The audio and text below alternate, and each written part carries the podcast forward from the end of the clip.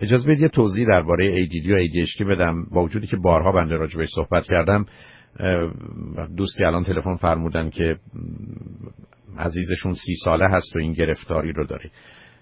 ببینید اون که به عنوان کمبود توجه و تمرکز هست یعنی ADD Attention Deficit Disorder و اون چیزی که به عنوان کمبود توجه و تمرکز همراه با فعالیت بیش از حد هست ADHD Attention Deficit Hyperactivity Disorder.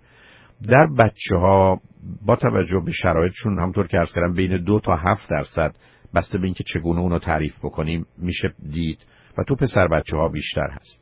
به نظر می‌رسه که این افراد اصولا مسئله و مشکلشون این است که اون فعالیت مغزی به صورت اندازه و مناسب خودش نیست و در نتیجه احتیاج به این هست که به نوعی یا خودشون رو بتونن در اختیار بگیرن و یا از طریق دارو این کنترل رو به وجود بیارن. به همین که تو هر سنی که هست به نظر من قرار هست که با کسی گفتگویی بشه تا شدتش مشخص بشه و از عوارض جنبی و جانبی جلوگیری بشه. بنابراین در سنهای بالا هم من شما همین مسئله رو خواهیم داشت.